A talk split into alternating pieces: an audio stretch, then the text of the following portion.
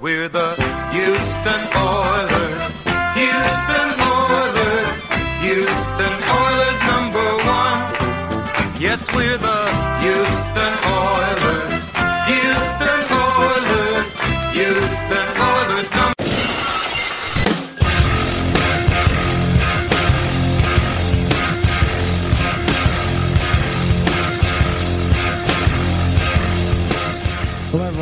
to Battle Radio. My name is Matt West, and tonight I'm joined by the biggest, the fattest, the drunkest in them all, our good pal, our good buddy, BFD. How are you doing tonight, man?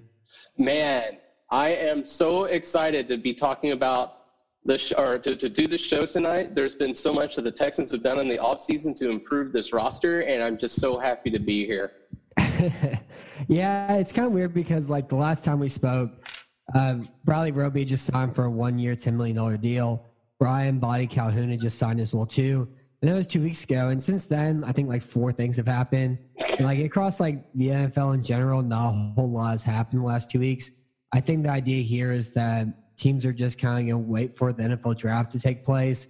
And then once that happens, they're going to see the holes that they have, evaluate, and then make moves and decisions from there. Because, like, yeah, I mean, like, even the Colts aren't signing anybody. The Texans aren't signing anybody. The Browns aren't signing anybody. The 49ers aren't signing anybody. All these teams with a lot of cap space still are just kind of hanging out, you know, watching around, not doing anything. It kind of seemed like it. And then and then the Colts sat silent all through the major signing period. All they did was re-up Pierre Desir and re-up Chester Rogers. And then all of a sudden, they do a thing, Matt. And that was a pretty big thing, I thought. Oh, signed Justin Houston for I think signing Justin- years, you know, $24 million or whatever. I think that was a pretty. I, I think that was the Colts going into that signing had the most cap space in the NFL, had a serious need for a pass rusher on the defense, and they got guy, you know, a guy who's going to have who's like their Julius Peppers. He's going to be able to come in on clear sub package pack, you know, uh, sub packages and get to the quarterback. They give him five, six hundred snaps to keep him fresh. I think he's going to be like a 10, 12 set guy in that kind of scenario.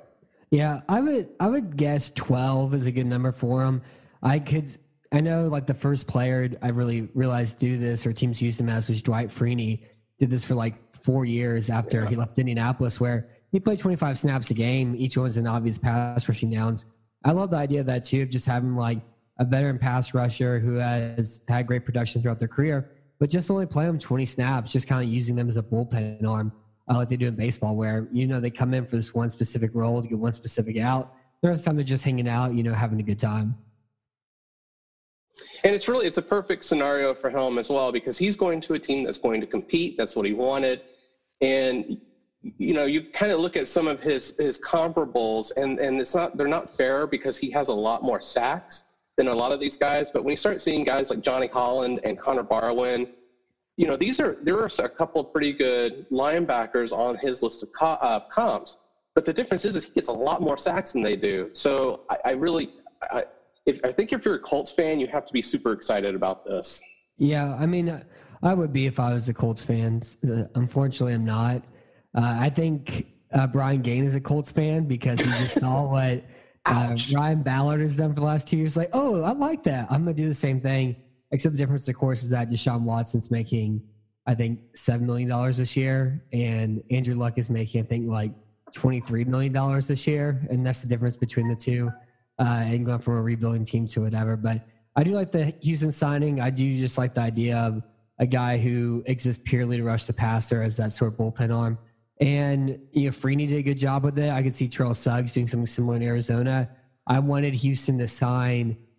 Man, you know, I'm getting so old and stupid. I can't remember anything. Uh, and here it is. I wanted Houston to sign Elvis Dumervil like two years ago for the same Right. reason. He had, you know, how many sacks did he have in San Francisco that year? Nine. You know, he had a he was a productive pass rusher that year. It's the same sort of thing where you have a guy who only plays 20 snaps, 25 snaps to rush the passer. And so I assume Houston's going to be using a similar role there because the Colts do play a ton of nickel, where it's just Darius Leonard, Anthony Walker. They don't really play very many three linebacker sets at all. And so I can see Houston just playing, you know, third down, second 12, those sorts of uh, those sorts of spots, you know. Yeah. Um, And you know, when we when we had a list out of who we wanted, you know, the, the masthead wanted had somebody that we wanted the team to sign. My guy that I picked on defense was Justin Houston, exactly for this reason. And we've talked about it a lot on the show that that you know signing Angelo Blackson does nothing for us, but signing Justin Houston would have done a lot for us in the same exact scenario. You get four or five legit guys who can get to the quarterback on third down. Instead, we're going to see the rotation of Brandon Dunn and DJ Reader and Angelo Blackson and guys who aren't ever going to get to the quarterback and who, who literally have no value defensively in sub packages. And we could have. We could have had Justin Houston. We had the cap room to do it. We'll Or- do that. Or they could have had Sheldon Richardson or Malik Jackson or, you know, an interior rusher as well, too. But yeah, the Blackson signing, I think, has been uh, probably the worst signing the Texans have made, you know, so far this offseason. I don't understand it at all uh, whatsoever. Like I wrote about, you know, two weeks or so or whatever. You know who I think the Texans really need this offseason and can really use right now? Who? Antonio Smith. That's what they need. Oh God, yeah. That's And you're not exactly- wrong. They need 2010 Antonio Smith. Like that's what this defense is missing. And uh, I think Sheldon Richardson could have been that exact same type of player. And I, I think that was just like that and the Saffold thing are like two enormous whiffs. So they made those two moves. I feel so much better about where they're at right now than where we currently are. And I think the weird thing too that's going to happen after the draft, whenever free agency kind of opens back up again, is if the Colts and Texans are both going after the same players, because the Colts have thirty-two million dollars more in cap space, and so like the Colts are pretty much that uh, fantasy auction team where they don't make any picks until like the twenty-fifth pick, and they just get whoever they want after that, and they just pretty much control everything and dominate everything.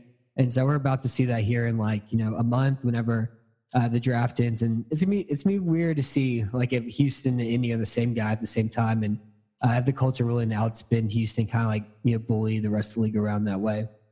Well, and they can, and and what we've seen, I- I've got a lot that I want to cover on, on the show tonight, and and one of those is the misperception of overspending for free agents because this is how the game is played. You fill in the holes. You you sign Justin Houston to a two-year, twenty-four million dollar contract because number one, you've got the cap space. Number two, that signing never, ever, ever, ever going to affect your cap situation ever.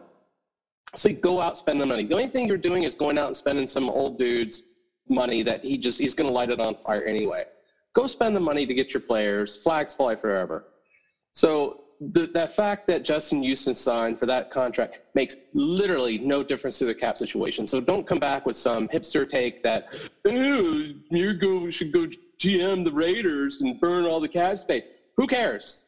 The Ra- or the Colts are a lot more competitive because of this. So it, the, what Brian Gaine has shown us in, in this offseason is that he has a limit. So he had a limit of Tyrann Mathieu, $9.5 million a year. Thank Durga for that. What he showed us he had a limit of probably $11 million a year for Roger Saffold. So Brian Gaine's just going around saying, hey, here are my cards. You want to see them? See them? Aren't they pretty? See them? And so, of course, the Celtics are going to outbid us because they just know that at some point Gaines is going to go, no, eh, that he's above, that's too far above fair value. I'm not going to pay it. And Yeah. fair value gets tossed out the window in free agency. Yeah, I mean, I, I'm fine with the with the fair value thing, but I think there's certain situations where you have to pay for more. Because I mean, really, the way free agency works is kind of simple. It's that you're not paying for what the player is worth; you're paying what it takes to get them to your team. And so, like, if you want it, if you want a guy, you're gonna have to spill a bit more free agency to get them. I think the second thing too to keep in mind with free agency is that uh, you're the way that you kill your cap, the way that you kill your team isn't by spending money on free agents. It's by overpaying for mediocre talent. So it's by paying Nate Solder as much as New York paid last year. It's by paying Trent Brown probably how much the Raiders paid him this year.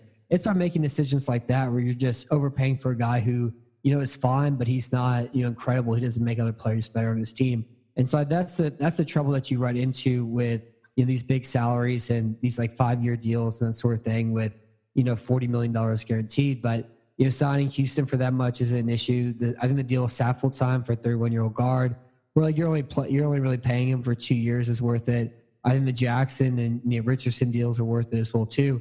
And uh, and like you know, it just kind of goes back to the other end. Like you just don't want to pay Nate Solder thirteen million a year. You don't want to pay Trent Brown you know, a $16 million year cap space this year and that sort of thing. And that's what, that's how like free agency kills your team. It's not by making the deals that you Justin Houston made and Saffold made this year. Yeah, and it's also picking and choosing those battles. I mean, those are those are great examples of mediocrity. Yeah. Signing, you know, being signed for those, and, and Roger Saffold is a much better lineman than either of those two guys that you just talked about, Solder and and uh, Trent Brown.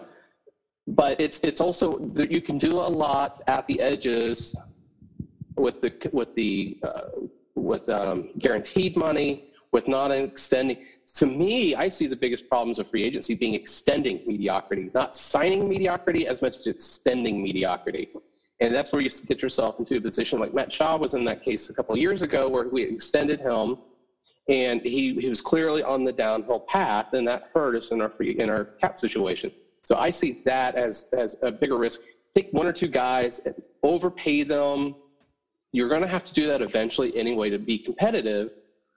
And you can't just always build a team by saying, look, I'm going to limit what I'm going to pay this position because ain't nobody going to sign for you. And the guys that do want to sign for you ain't going to be good. We got lucky with Mathieu. We got lucky with getting Tashaun Gipson, but we really lost out with Roger Saffold.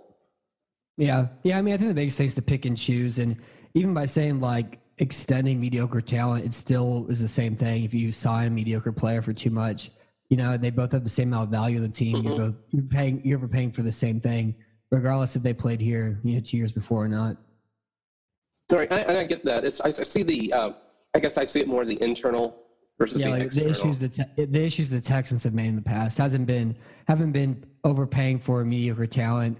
Uh, it's been more, you know, extending mediocre talent. Like they, you know, it's kind. Of, I mean, like even back then though, like extending Schaub, extending Cushing, it's just even as a fan, like it's good to see that where you have your guys, you have to keep watching them, and the less player turnover from a fan's perspective is always better. So you can really enjoy a player instead of having them come in and out and just kind of run right through. and Nothing really matters at all. Right. Of course, the biggest, the most important thing you need to do is sign the local heroes and, and draft them number one overall, like like Johnny Manziel. Of course. Of, of course. course. That's the most important thing. Yeah. Uh, so the, the first move the Texans made since we last spoke is they signed Darren Fells on a one year contract. And all these contracts are one year contracts. It's pretty much the exact same Ballard did at Indy uh, the two years previous. He did the same thing last year. He's doing the same thing this year too. And Fells is just a blocking tight end from Cleveland. Uh, do you think this is a move the Texans needed to make? And also, the Texans currently have four tight ends on the roster. If you say it's Fells, Ryan Griffin, Jordan Thomas, and Jordan Akins, uh, do you think they can actually carry all four of them to the final squad? or is this just kind of one guy's going to be the odd man out for the 2019 season? The second that I heard we signed Fells, my first immediate thought was this is our Kendall Lamm replacement, the 2016 version, when we were so dead set on lining him up as a tight end. And I kept offensive line stats and all that. Yeah. And he was so, I remember if you, I can pull up the FOA and send you the numbers for it, but if you look at it, Houston had like a DVOA of like negative 33%, 32nd in the league whenever they use six offensive line sets with Kendall Lamm because he's like a terrible run blocker, one. And then uh, they also ran six offensive line sets more than any other team in the league, too. I think that was the 2016 Texans. I'll, I'll dig it up and I'll send it to you. Yeah, it was that 2016 squad because we made fun of it so often because Kendall Lamm was so bad. And all of a sudden, Kendall Lamm was like decent. Like at pass blocking. Yeah. Not run blocking. One of the worst run blockers you can you'll ever watch. Right. So um, uh, I, that's what I kind of see Fells as, which tells me once again, you've got a dynamic playmaker in Deshaun Watson, and you're focused on going heavy in the run game. Is, is what the kind of I'm getting.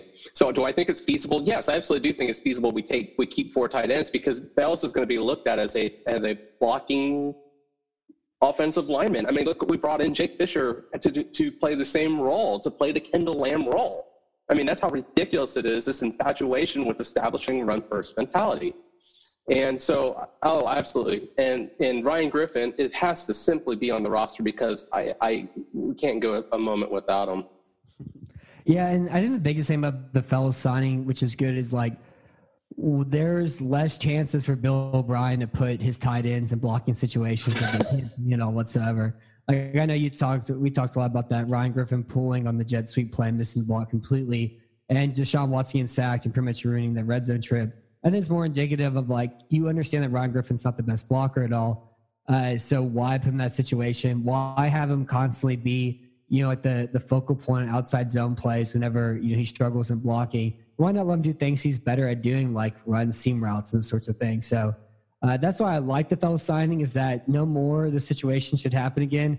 That should be the end of it. Just put those guys on the backside, let them, you know, block back on the outside linebacker if you go two tight end sets or whatever. Uh, and you have fellows there too. But, you know, I mean, overall, like, I don't know. I would rather have them, you know, run out more five sets, uh, run more out of the shotgun formations and that sort of thing than run even, they even use one tight end attached to the line, let alone two. So, if it means more, you know, two tight end sets or whatever, fine. You know, it's it's uh it's it's not gonna be fun if that actually is what happens. But uh, I can see why they made the signing. The only reason why I'd like it is that it does put the tight ends who are better receiving than having to make blocks, so they just can't make it otherwise. Yeah, and I don't disagree with that necessarily. What I do disagree with is the being fine with running two tight end sets because we don't have a tight end really on the roster who creates such a mismatch problem. And the two Jordans, I think, have the potential. I would like to see them used. But now you sign you sign Daniel Fells, and he's going to be one of those tight ends, and and the other one is probably going to be Ryan Griffin. So what what are you really kind of trying to do here? Are you really going to take your two young guys, ones who create mismatch problems in the pass game? You're just going to take them out of the equation because you didn't address the offensive line in any measurable way in the offseason? This is just, man, it's just really, really 1974 football, Matt. My my favorite year, my favorite year. Uh, so the the Texans also, you know, he's keeping up with 1974 football. They found a backup quarterback, and that backup quarterback is AJ McCarron. Uh, so, which tattoo of AJ McCarron's is your favorite? Oh God, I don't know anything like that. I don't care. I I just know he has like a ridiculous chest piece. He looks like you know a Hardy Boy. Uh, like it's just absurd. Oh my god. Oh, like God. it's the so- most like it's the most northern Kentucky thing you'll ever see. Like it was perfect for him to play for the Bengals as long as he did. And I think AJ McCarron is like the perfect choice as a Houston Texans backup because he has absolutely no history of success as a pro quarterback.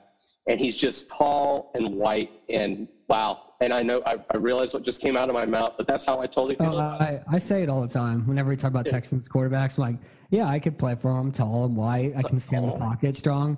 Uh, I don't have a good enough arm though. I can't throw the ball overhead over somebody's head or in the ground. Hey, that's not going to stop AJ McCarron.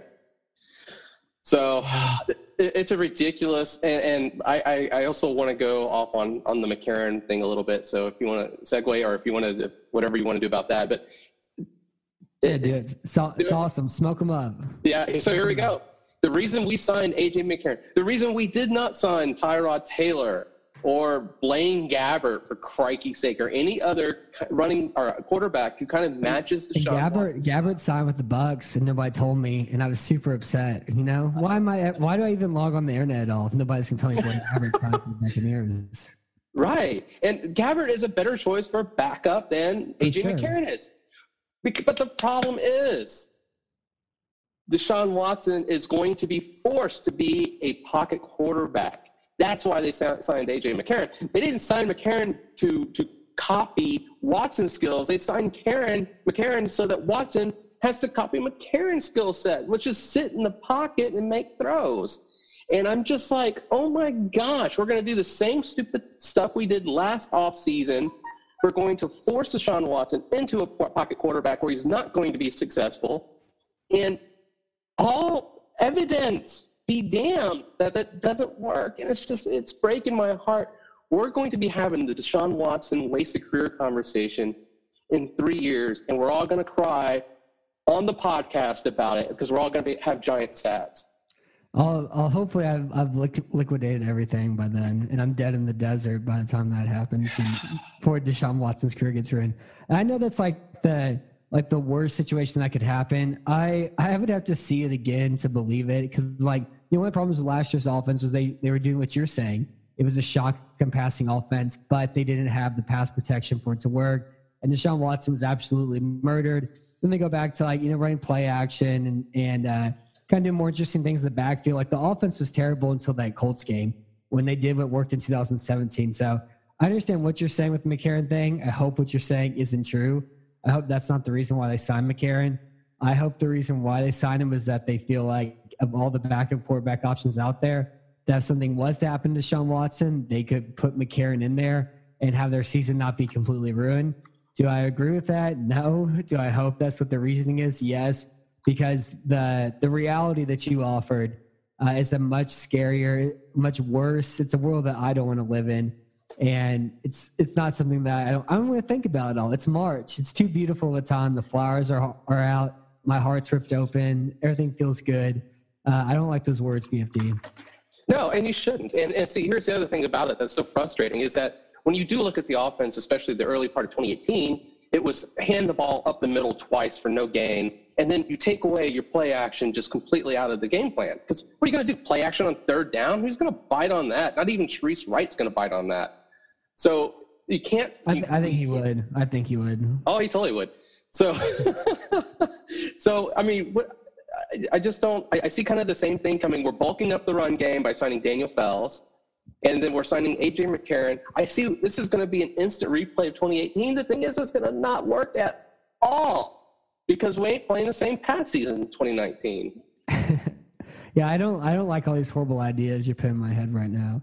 Uh, yeah, and like the thing I understand about McCarron at all, like it's a one year signing. It's whatever. Whoever they could pay him 15 million dollars a year. It doesn't matter at all whatsoever uh, for the sakes of this argument or what we're talking about. But with McCarron, what I don't understand is that they sign a backup quarterback without any mobility at all. And it's like, why, why run, why have Deshaun Watson, why have a backup without mobility where you have to run two completely different offenses if you do put Deshaun Watson in his best sort of situation where, you know, he's moving, you're running a lot of uh, jet sweeps and play action off of it. You run that super cool Ryan offense with the, with the option tosses uh, year reverses, all sort of fun stuff that worked so well in 2017 and in 2018 they decided to run it. And so, like, why go in a situation, go into a season if something happens to Watson, you haven't run an entirely different offense completely. And so it's either like this the circumstance that you're speaking that no, that's not the answer. It's gonna be the same offense. It's gonna be bland. It's gonna be you know a traditional, uh, you know, traditional outside zone or whatever running offense with you know a shotgun passing offense to supplement it. But I, I, I hope that the answer is that this is just a dumb signing. That doesn't make any sense to have a backup quarterback without mobility whenever you have a guy like Watson as your primary quarterback. Yeah, I'm going to have to because here, here's the thing. What I'm what I keep going back to is is last offseason, we kept hearing that Deshaun or that Bill O'Brien really wanted to move back to his offense, right? And we, you and I talked about on the show. It's like no way he cannot really be that stupid to go back to his offense. And what we saw was in 2018, especially off the bat, was Bill O'Brien once again thinking that he had Tom Brady as his quarterback, and and every and you know the problem is is that Bill O'Brien does not learn. So the only thing that he has been able to process is that he had a lot of success as an offensive coordinator with Tom Brady as his quarterback, running that game plan. And I'll be damned if any other offensive strategy can work. And he just won't get away from the fact that he's making his quarterback make 15 reads before lunch. And it's, oh, it just so drives me up the wall. We're going to ruin, we're going to ruin Deshaun Watson. He almost got turned into Pete Mist last year. Uh, I want to bring up a fun a fun take that I remember from like two years ago, and it was whenever uh, Tom Savage started off as the quarterback, and then Deshaun Watson was the quarterback, and then there was actual Twitter takes out there by like professional football writing men that were uh, De- Bill uh, Deshaun Watson. There's concerns about him because he's untrusted because Tom Savage and Watson ran two different offenses. When the reality is that Tom Savage can't run the same offense as Sean Watson runs because he has no mobility uh, it is a dynamic talent all whatsoever. And so I just want to bring up one of one of like the absolutely dumbest uh, things that I read on the internet that you know I had, I had, to argue with about or whatever. And so I think we're kind of the same situation with McCarron as well too. That it's either oh, you can look at it as O'Brien is and trust Watson run the same offense. They're going to run two different ones. Hopefully, is what it is. But in reality, you just have a quarterback who has a special skill set that your backup doesn't have at all whatsoever. Yeah, and I remember those conversations. I remember um, uh, I was running uh, Facebook, I think it was before a game, and I'd done a couple posts on that. And it was amazing how many people said, You're just stupid. Deshaun Watson's not better than Tom Savage. You're stupid. And of course, you know, there's never any evidence. You're just stupid. And um, it took all of a half. I mean, did it really even take the full half to prove otherwise? So. Uh, Well, the good thing about that was it was as miserable as it was. My worry was that Savage was going to start six games and maybe one and five, and then they made the switch. And at least they made the switch sooner that year, too. And kind of the way the internet works is that you're right enough about enough things, and then people just kind of, you know, listen to you after they're wrong about enough things they argue with about. But, uh, anyways, with McCarron as well, too, I, I think he would have been. I'm so glad that it's 2019, not 2015 because AJ McCarron would have been the starting quarterback going into a Texans season if it wasn't for Deshaun Watson. Like he's perfect. Like he's made out of the same bones. His skin is stitched, is stitched together with the same skin that Brian Hoyer's was stitched out of, or Ryan Mallett was stitched out of, or Name Redacted was stitched out of, or Tom Savage was stitched out of. Like it's the same sort of quarterback. And like even though the Texans have Deshaun Watson, Bill O'Brien has this weird like I can't quit you. Like I this is what I like as a quarterback. This is what I miss. This is what I want more than anything. And like that fetish is still there, no matter how far we can move on, how much better other things are. And so it's just so funny that like even though we're past all that, all those awful years of just like the most truly boring, just like disinteresting Texans teams to watch, aside from the defense for you know a few years or two years or whatever. Uh, that even after all that, the fact that Watson's had the career he's had so far, that we're in this year right now, we still are you know, subjected to the same uh, sort of nonsense. And you know, I think McCarron, you know, being uh, being the backup quarterback, I think it's more than just him being the backup quarterback. I think it's just like such a great sig- signal and just like symbol for what's happened before, and you know, kind of like Bill O'Brien and uh, what he likes and doesn't like it, or what he likes and what he truly cherishes as a quarterback. Yeah, I mean, it, when when Bill O'Brien is gone, and I, I think I I pray to Durga that he's gone after this year because I, I, don't see this team, and I'll just say it flat out, I don't see this team being better than seven and nine.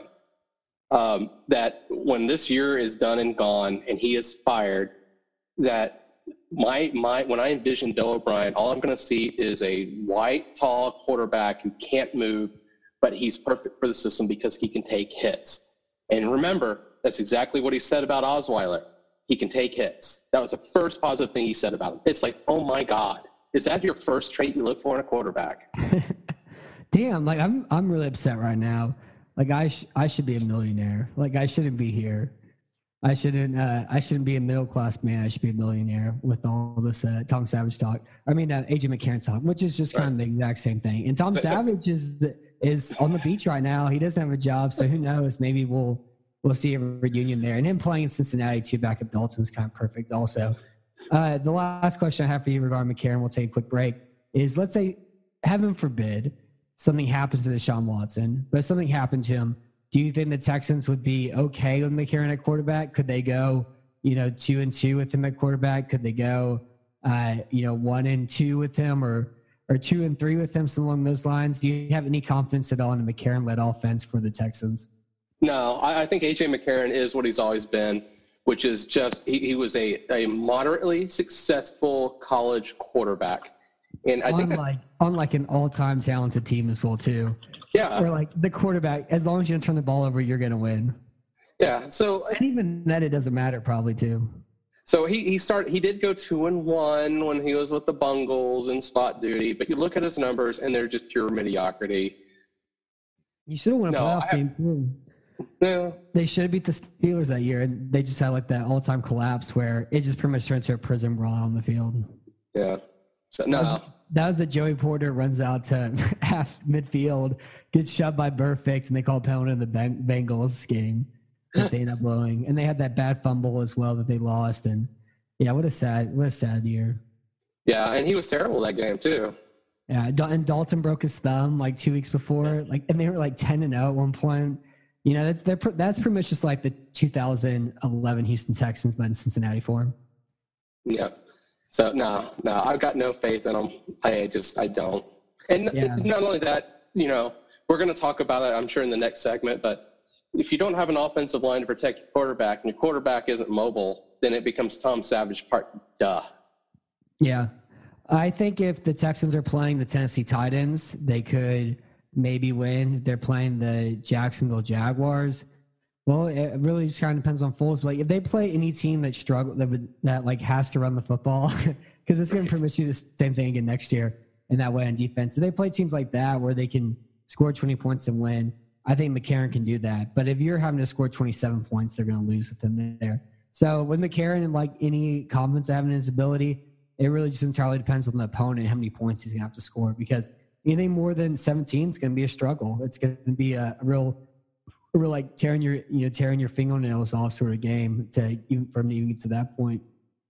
Yeah, and if we're talking that McCarron is 17 points, you know, is going to be a struggle, then 20 points with Deshaun Watson is going to be a struggle. If this is, if we're going to see the same damn offense and not put Watson in a position to succeed. Yeah, yeah. I have a I have a quick trivia question for you because this has been my favorite stat that I found out recently.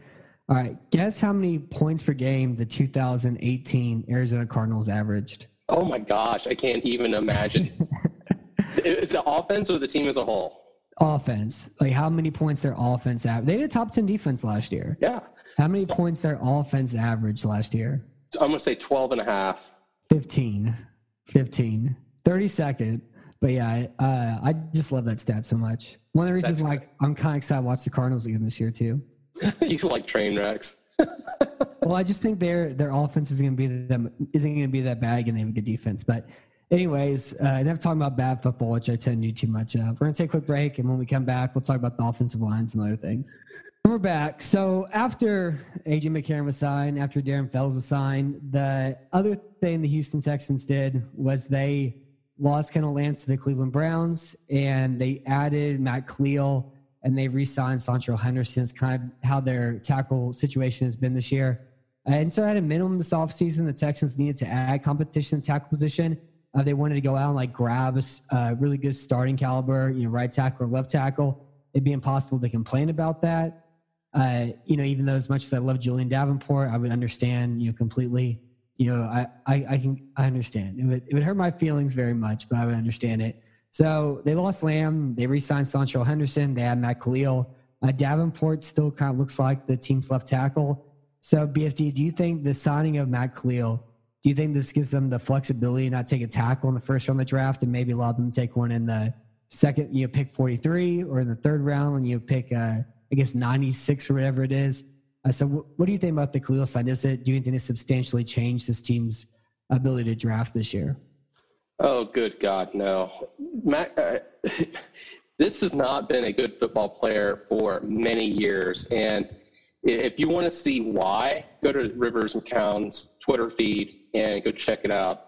Um, Kalil has always been somebody who I've watched closely. It is because of his brother, I think, because I really liked his brother coming out and kind of followed you know, Matt's career after he came out. And it could be, I think part of it's just because of my Pouncey infatuation. Like Maurice and Maurkice Pouncey, like they're both really overrated. And so I like kind of making fun of them. I would disagree with that. They're, they're, they're really good. The problem is that they get injured. Like Pouncey and the Chargers completely changed their interior blocking. Like he was so good for them last year. And I think I think your your their injuries are problems, but they've been they've been great in the pros. Okay. Okay, I'll defer mostly to you on that. I think that calling them like one of the best centers in the NFL is. I'm way- not saying that. I'm saying they're really good. I'm not saying they're the best centers, but go back, watch if you. I know you don't have the free time. watch, watch 2016 Chargers interior blocking, and then watch 2017 Chargers interior blocking. Like he completely revolutionized their interior blocking over you know one season just by getting him. Okay, I'll see what I can do. Stand by. Yeah, and then uh, so, but if you go go back and watch what you see, and what you see in Kalil is you see somebody who absolutely does not trust his physical ability, and that was the thing that jumped out at me is. It, we've talked about when you hear something bad about an offensive lineman, oftentimes you know the saying is something. It looks like he's playing on roller skates when watching Kalil play, it looks like he's playing on rolling skate or on, on roller skates attached to a um, jumpy thingy. Oh, can't remember what that's called. Uh, anyway, uh, pogo stick. Pogo stick. Thank you. Thank you. Yes, I'm old. I'm old. See now, I've got an excuse, dude. So because his his legs are everywhere, his arms are everywhere. It's really. It's just there's no plan. It's really weird to see a, a, a tackle. I just I, I don't even have the words to explain it, but it, there's no there's no base to his body whatsoever. He's just kind of backing up and flailing at the same time, and it looks more like an, an octopus out of water than it does like an actual football player. There's no there's no rhyme or reason to his movements. That's not an upgrade. I mean, he's been the worst left tackle in the league for a solid three or four years now. He's a terrible football player. Yeah, and I mean, I guess he's probably been the most. I guess uh, um, I would say he's not the worst left tackle in the league, but he's been the least valuable left tackle considering how much he paid him, and then also his injuries as well too, uh, the previous season. But like, I don't know, like I remember watching him during the Carolina Panthers you know, run, and it's just they had to do so much to chip and protect him, and that's something that you can't do at all whatsoever And you're paying a guy you know ten million dollars to be your left tackle. So I don't know, like I think it's fine as far as just adding tackle competition, but he's not a good player. He hasn't been good uh, in a while, and you know he he was even on the Panthers team that made it to the Super Bowl. He was on the Panthers team the year after they lost. He signed that five year, fifty five million dollar contract, and he was just like because the Panthers are tired of having to chip and protect their left tackle like that, so they paid him. Thought they would have to do that all anymore, and we're starting doing the exact same thing because he wasn't able to, you know, win his blocks on his own or whatsoever. Uh, and so like that was a, a big miss by by Dave Gettleman there. As far as like a one year, like if he's your third tackle, fine. He can come in and pass block. I get I don't know. It's like having Chris Clark, I guess, in a way. Except even I, I don't. It's just very. It's hopefully Kalil doesn't play at all. Is the best way to say it. Uh, so, are you excited for Matt Kalil versus Julian Davenport left tackle competition? Uh, and who do you think is better? That's like asking me, are you excited more about the ACL surgery you're getting ready to have or the full blown colonoscopy? Which one is more exciting for you? um, neither, neither one. I would pick the, I don't know. The colonoscopy is the easy winner because the rehab's better. I, I, was, I was just thinking about like, well, I, I like walking. And so I guess I can walk a little bit with my, you know, insides all, all chopped up. I don't know. I couldn't pick up anything heavy though. Yeah. Anyway, uh, that's, that's what it's, no, I, I think that this, when we talked about wanting to have some sort of battle for the left tackle spot, Kalil's not the guy I don't think you bring in to create that battle. It has to be somebody who actually has some sort of skill set at this point in their career. And now, you know, all these things about Kalil, we're talking about his, his pure talent alone. I think he's also turns 30 this year. So he's already hitting the magic 30. And yes, again, I'm an ageist. But when you look at the contracts, and I want to really emphasize this, when you look at the contracts the Texans have handed out this offseason, only multi-year contract I can think of off the top of my head is Angelo freaking Blackson. Everybody and, else is getting and and Tashaun Gipson and Tashaun Gipson. Thank you. But but when you look at uh, Calhoun, when you look at Kalil, and uh, all, everybody else is harder. Yeah, everybody else has been one year. We really really like these guys, don't we? So next year we get to go out and play the same stupid game of we're going to have to fill cornerback problems, we're going to have to fill fill left tackle problems. We nothing we've done shows any sort of either strategy or long-term solution, right? Nothing we've done has really done that aside from Blackson and Gipson Jeez, this is yeah. Ah! Like I, I was fine with the cornerback position because there wasn't really any good cornerback free agent options. I'm like okay with this because I'm still like, I, yeah, I'm, like, I'm completely biased, but this me being non-biased is saying Davenport's better than Kalil because he's because he is. Me being biased and thinking about my heart is that I want to see Davenport star left tackle, get entire summer to to work at left tackle, go in the season starting left tackle, and not be changed as soon as something bad happens to Seantrel Henderson. Uh, that being said, the Texans do pick a tackle in like the first two rounds, and it's Davenport versus you know Henderson on the right side, fine. I can I can live with it. Uh, but yeah, like I don't I don't think Kalil's really a tackle competition at all that you want. He's a guy who I guess I mean I, I keep I hopefully maybe he could be a competent pass blocker that something was to happen. Uh, he could come in and at least do that. But even then I'm not I'm not really expecting it at all. Uh, it's just been it's been kind of just one of those off seasons. And again, I think the biggest problem with this is just that the Texans have Deshaun Watson rookie contract. They're paying him $7 million this year. Now is the time to go out and spend money on free agents to make the roster as good as they can be. Because in two seasons, you're going to be paying Deshaun Watson $25 million a year. And then we're going to be making excuses that, well, it's hard to pay guys whenever we're having to pay the quarterback so much. You can you can kind of see what happened to the Lions and the Packers and you know, teams like that that pay their quarterback so much that other parts of the team suffer because of it. But whenever you have a quarterback that good, makes your buy better. Uh, it works out. and the problem that you run into is whenever you pay Joe Flacco that much or Matthew Stafford that much instead of uh, somebody like Aaron Rodgers that much. But that's I think the frustrating thing about it. If this if this was a team with the Deshaun Watson paid twenty three million dollars, I'd feel great about this offseason. But this is a team with Deshaun Watson on a rookie contract, and I think it's just been a big. Uh, like they did they didn't take the bat off their shoulder. They sat there and watched fastballs come through and, and didn't do anything at all about it. I mean, how much different is this team, even considering the cap situation? Because it doesn't matter. You signed Saffold for three years, 15 million a year, 25 million guaranteed, which I, am pretty sure is far and above and beyond. Morris Claiborne got a one-year, seven million dollar deal. Who did he I mean, sign with? Oh, okay. He re-signed with the Jets. Okay. And then, so eh, what's wrong with giving him two or three years at eight million a pop? Yes, it's more than what the Jets paid him. Who cares? right? We've got the cap room. All we're doing is spending Cal's inheritance. It does not matter, right? Go out and sign these guys. And, and this team is markedly better, markedly different. And we didn't, those, those little small steps to say, hey, look, we're going to not spend around those margins. Oh, wait, we still got 50 million or whatever it is in cap space. It doesn't do any good. You can't take cap space to the grave with you. yeah. Yeah, it doesn't. It doesn't go. You can't take it with you whenever you leave this earth. Uh, so we're gonna take one more break, and when we come back, I have a couple of just broader questions to ask you, uh, and then we'll we'll carry on with our our Tuesday. And we're back. So I know. Well, I guess the first question I had here really isn't a question. I think we already answered that. Uh, but I'm like so random. So here are some random questions I've seen uh, be throwing around lately. So the first one I have for you, BFD is would you like for Houston to move up in the draft and snag somebody like Ed Oliver, uh, Greedy Williams, Andre Dillard, or Jawaan Taylor? Or do you want them to just kind of sit there at pick number 23 whenever the NFL draft comes up uh, next month?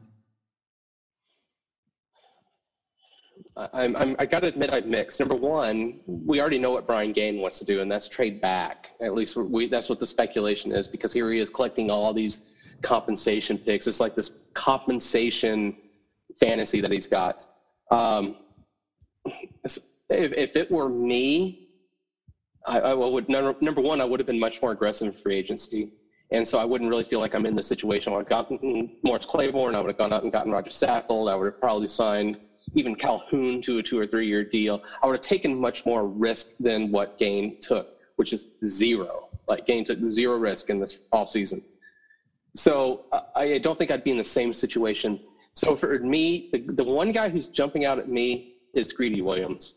Is that he might be a guy that's worth it to go jump up and get. It depends on how you feel about Davenport. I have a lot more faith in Davenport because you do, right? It's, I'm listening to people who know more than me, and you really like Davenport. So I'd go out and get Greedy Williams because that cornerback hole is huge, even still today, and it's going to get worse next year. Yeah, yeah, I, I know like Greedy's supposed to be like a taller, stronger cornerback. Uh, a guy usually uses the sidelines really well. The mount cover four the Texans typically play. You know, he sounds like a, a fine player. I know the other two corner like top cornerbacks this year, DeAndre Baker from Georgia, and then Byron Murphy from Byron Murphy from uh, Washington. Maybe it's Byron Murray. I don't know. I don't even know who I am at all. And uh, so I haven't watched these guys yet, but those are kind of like the top three cornerbacks. I'm still in the camp that I want to see Houston take a cornerback in the first round, but I don't want to see them trade up at all at draft one. I think you just kind of sit there and then uh, pick whoever comes your way. And then even then, like you can trade down to 27 or something like that. If like one of these quarterbacks, because there's the quarterback thing's weird because it's Kyler Murray, and then they're thinking the guy from Mizzou, Drew Lock, may move up to the top 10. And that's kind of like the year before where you have three or four quarterbacks who are uh, probably going to come around or like be like a fringe first round picks. And so if you're in a situation where a team is quarterback hungry, like maybe Miami, maybe they want to trade back up into the first round to make a pick, and you're moving down 10 spots, you get an extra second round pick or something out of it. So uh, even that, you know, if there's three cornerback options available, or the tackles are are still kind of sitting there, that doesn't seem like the worst situational either. But uh, I don't want to see them trade up. I like to see them either stay where they're at or you know, try and move back maybe 10 spots at most if, they, if it comes down to it. Uh, but I just, again, it might, that opinion may change whenever I actually start watching some of these uh, young men in like two days or so. Yeah, that's kind of Michael as well. As I'll start tonight on the quarterbacks. With I'm going to start with uh, Kyler Murray. I've watched him a lot already, but it's time time time to start diving into the quarterbacks and see what we got here. Yeah, yeah. Um, I had a question asked me. I don't know if it was, it was necessarily this wasn't asked me. This is one of the questions I think I saw on the side in the comments, and he said, "What are some traits you look for in offensive lineman?" Because I think you know, as the draft is free agency's kind of down, like now's the better time to start looking at draft draftable players.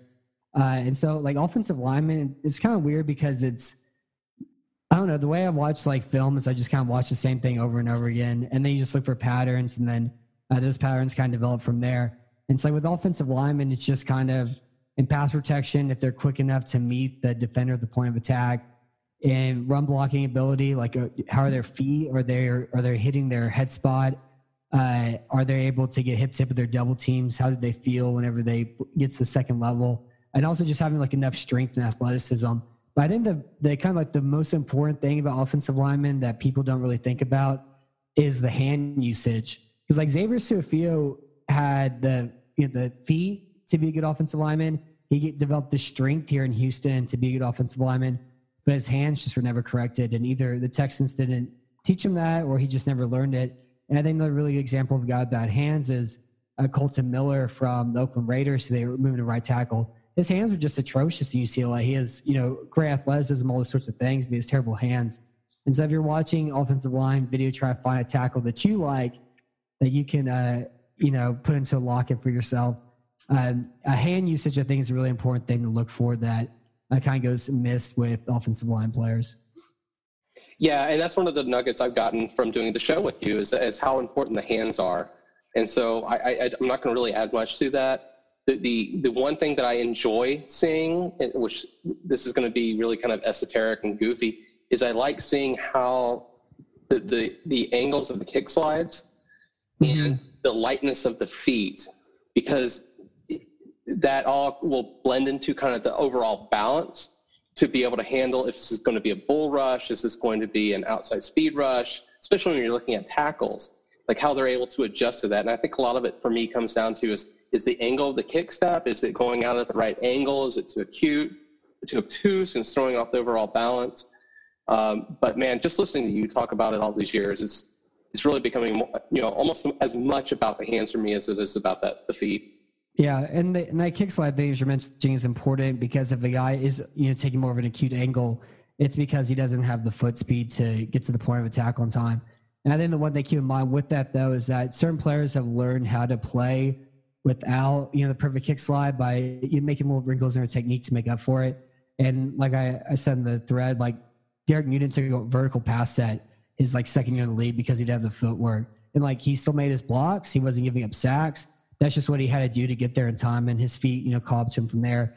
Uh, Cam Fleming's a really good example of that too, where he he has trouble getting there at the point of attack, but he takes a slight drop step to deepen his pass set, and you know as he goes as he goes uh, at an angle on his kick slide you make little little changes to to correct it. And so, the kind of important thing is to understand like this is the limitation the guy has. This way, he doesn't make up for it. But it doesn't mean that he's a terrible player that that can't play because he doesn't do the thing the exact the exact specific way that you're used to seeing and expect him to do. Yeah, that's why I mentioned wanted to go make it all the way to the balance because if you don't have the balance, then ultimately you're going to get caught off guard. And that's what really struck me about watching Kalil is the dude is just yikes. There's no balance. I mean, it's like he's neither prepared for a bull rush nor a speed rush. He's just kind of bouncing along on a pogo stick on roller skates. There's nothing. there's nothing there that tells me he trusts his athleticism to to succeed.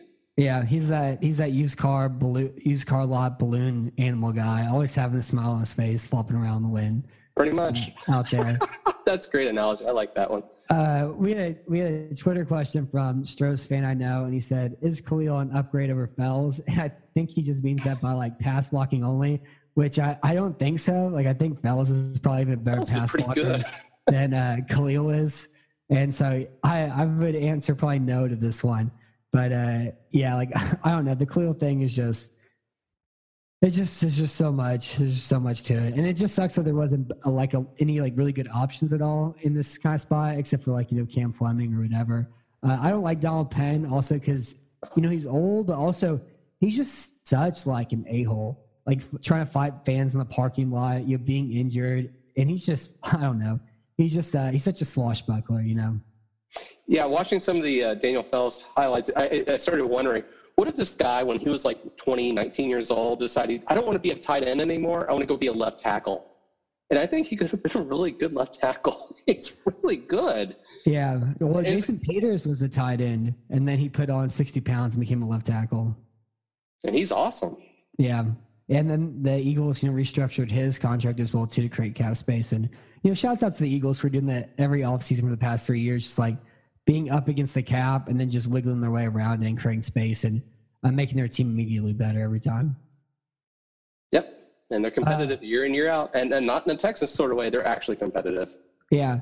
So I have another offensive line question. It was mentioned today, uh, like the tweet that you you know, threw up there from the Texans beat reporter from the Athletic, and it was a couple of like bullet points from Bill O'Brien he said that the Clowney's franchise tag in the in the in the spirit of it, you know, meaning the contract extensions going on. Uh, there also came up that Martinas Rankin, they see him as a guard, not a tackle. And then there was like two other things. Do you remember the other two points that he made during I, in that? I went numb when I saw the Rankin one. Yeah. So so they're expecting rank. They're looking at Rankin as a guard only. Uh, a lot of people also said on the internet that Rankin could play center because they said he can snap the ball. Brian Gaine also said the Texans were going to add interior pass rushing help this offseason. They haven't done that all either. Uh, so I don't know. Like, would you rather have Rankin compete at right tackle for an entire offseason, or would you rather see him be in a competition with Senio Kelemete at left guard and uh, have a chance to you know have an improvement at the left guard position, or you know kind of compete with Seantrel Henderson at the right tackle position? This goes back to, to 2018 and why it was so stupid to screw around Rankin and Davenport. Look, if you didn't think, uh, like all of a sudden, like Rankin's not good enough to be a right tackle, but he was great as a left tackle last year. Man, this that that's what frustrates me. That's why Devlin needs to be just gone, or whomever was giving Bill O'Brien that advice just needs to be long gone. Because look, you've wasted a year of Rankin's uh, development time, and this is somebody who should be a starter. He was a third round pick, right? Yeah. So there's a, another third round pick you're you're washing down the drain because you you didn't know what to do with them.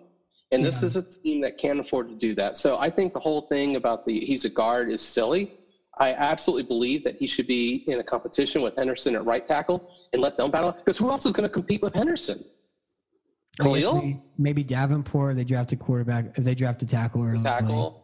And you know, maybe if Davenport plays the entire year at right tackle, fine. But I think he's too good of a natural kick slider, and like he's gotten strong enough, his hands are good enough to you know be playing right tackle. I think he's more of a left tackle, hundred percent. So yeah, I mean, I I think this this thing about Rankin, I think the idea that he's a guard only is based off him playing left tackle last year. But again, you don't even watching his college film, it's kind of obvious that you don't want Rankin playing left tackle. You want him playing right tackle uh, that's a better spot for him. And and so now this has come up where they want to play guard. The other things in this in this tweet from Aaron Reiss is the athletics B report for the Houston Texans. He said there is no change in football operations since Bob McNair died.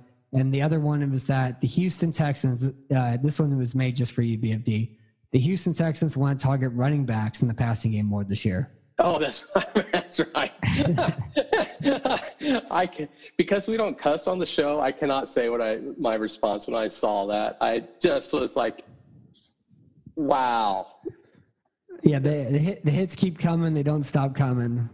I, I it's just, I, it's just speechless. Just speechless at, at Bill O'Brien's lack of ability to understand that that this is the year 2019 and it's not 1974 yeah, or if you're going to target running backs in the passing game, you need to do it in a fashion like the Philadelphia Eagles did, Darren Sproles, did with Darren Sproles and kind of did with them last year, or the Kansas City Chiefs use their uh, running backs. I don't know the running backs that you have, you want to be targeting them more in the passing game.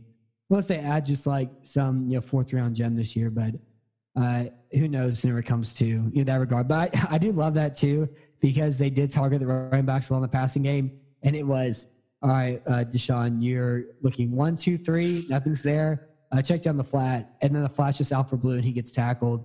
You know, he has nobody around for five yards, gets tackled for a three yard reception on third and seven. They're punting. So that's uh, hopefully if they do target the running backs more in the passing game, they do so in a much more dynamic and interesting and creative way that uh, actually can pick up first downs.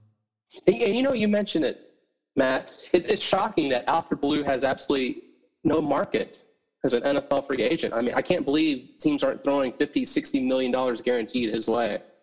Yeah, I don't, if he if he even signs with somebody this offseason, I will be shocked. We did like a, a free agency fits podcast in the LA studio uh, last week, and I was said one of my free agent fits was Alfred Blue with the Atlanta Legends, of course, because he's not he's not an NFL player. Uh, so the draft is going to be here in a month. Fiesta is going to happen. Uh, the flowers are out. Ooh. My heart split open. It's time to read the sound of fury. I was also laughing the other day. It's not the sound. It's uh, you know, instead of the sound of fury, it's the sound in the in the furry. And Benji, instead of you know being somebody who's uh, mentally handicapped, he's just uh, he's just a furry instead. And so that had me laughing for a good like 15 minutes. And then uh, yeah, it's time to read Mary Oliver poetry, listen to the Hotel Years goodness, listen to sidekicks, happiness hours. Like it's that time of year. And I think it's also kind of time of year too that once the sun goes down, you can kind of watch some NFL draft prospects. So I know you mentioned you're going to start watching Kyler Murray, these quarterbacks. Uh, is there anybody else that you're going to be watching? And uh, what are you interested in watching? When are you going to start this uh, this endeavor you're about to undertake? So it's gonna. Uh, all I do is is focus on quarterbacks, and uh, because I I don't have the bandwidth to take more than one position, and I think the quarterback is the absolutely most fun position to watch from a scouting aspect because you see guys like Vince Young and Johnny Manziel who have such success at the college level, and it, unless you kind of watch game in game out and understand what what system they're in and why they're why they're so successful, then you get this misperception that they're actually going to be good at the NFL level, and these guys aren't going to be good. You, know, Nathan Peterman was considered a, a two or three uh, second or third round prospect. Christian Hackenberg was taken in the second round. Look, all you have to do is watch five or six tapes on these guys and say, yeah, Nathan Peterman is fantastic if you want to throw a bunch of screen passes. So I really am fascinated by watching the quarterbacks play and watching the systems that they're in and how there's such a tremendous, tremendous disconnect on many of these guys between the, the ones who are going to be successful and the ones who aren't just because of the systems that they're in in college. Yeah. And I tell you, I tell you what, if I'm, if, if my son would have wound up being, well, he's going to wind up being close to it, but if he would have been a six foot four, 230 pound quarterback, eh, eh, I would have absolutely said, no, you're not playing for Cliff Kingsbury. Screw that. You're going to go play for a real system. Yeah. So that that's kind of yeah, my I, I, take I, on it from from the quarterback uh, aspect. Yeah, I that's pretty funny. I was also thinking about just like other Texans quarterbacks that shipping it from 14 to 16. Uh, Nathan Peterman's a good one. Also, like Houston, 100% would trade for Joe Flacco. Oh God. 15. Uh, who, who are some, I'm trying to think some other good ones out there. I'm, you know, Webb Davis. Webb Davis would be good too. Uh, Eli Manning would be perfect here. You know, there's just so many just like slow, white, tall quarterbacks out there that the Texans could have had that you know we never had the opportunity with. Oh my gosh, it's it's heartbreaking. We're going to be we're having the JJ Watt conversation today about how we're wasting his career. Like the, the well, I mean, we we had that conversation I think like five years ago, and why they should have taken a quarterback. You know, why they should have made an impact to the quarterback. Uh, made an impactful quarterback decision in 2014. You know, we that that that bridge has already been wasted. That time's already happened. Well, and now it's going to be Deshaun Watson. Yeah, well, it's we, rubbish. It's utter rubbish. It's still early. I can't. I can't say that just yet. It's still early, but maybe one day we'll we'll be having the actual words and and everything you're saying is be truth is me 100 percent true. But not just yet. But there's still there's still hope. There's still uh there's still water in the water flowing in the springs of the desert. But uh yeah, I'm gonna start watching. There's I'm gonna, I'm gonna write it at my five favorite free agents, my five least favorite free agent signings tonight, and then I'm gonna just watch some draft stuff because I'm gonna stay in town this year for the NFL draft and Fiesta because I feel bad, you know, leaving and disappearing during the NFL draft while everybody else has to sit at home and take care of it. So I may watch the entire NFL draft this year too, just for and probably just do like a live diary of it maybe. And so I'm gonna start watching these guys. I would guess maybe on Wednesday or Friday or whatever. And so I'll probably start watching offensive tackles first, see what video I can find, and then watch some cornerbacks, and then kind of just go and order the mock drafts like from one to thirty-two, and kind of see like how good Quinnen Williams actually is, or Bosa is, or uh, Josh Allen is and, and those sorts of guys. So that's the idea. So that way, whenever the NFL draft happens, I can go on Twitter and say, "Wow, crazy! I can't believe they did that because this guy's good there whatsoever." Because that's what that's what being alive is all about. that's just a great ending. I've got nothing to add. Yeah. So uh, that's it for tonight's show. I think next time we do a show for Texans related only, we'll probably talk about the NFL draft. I would guess. Uh, and then I think we'll still be doing the LA studio shows. I know I want to do like a five, you know, pretty much do the favorite free agent things this week. Maybe do the power rankings or whatever as we kind of get closer to the draft and that sort of thing. But, anyways, thank you for the one question tonight. Thank you for listening to today's show. Make sure you hit that subscribe button so it's right there on your phone uh, that you carry with you all the time. And thank you for being on tonight with me, BFT, to talk about uh, our favorite football team, the Houston Texans. I had a blast.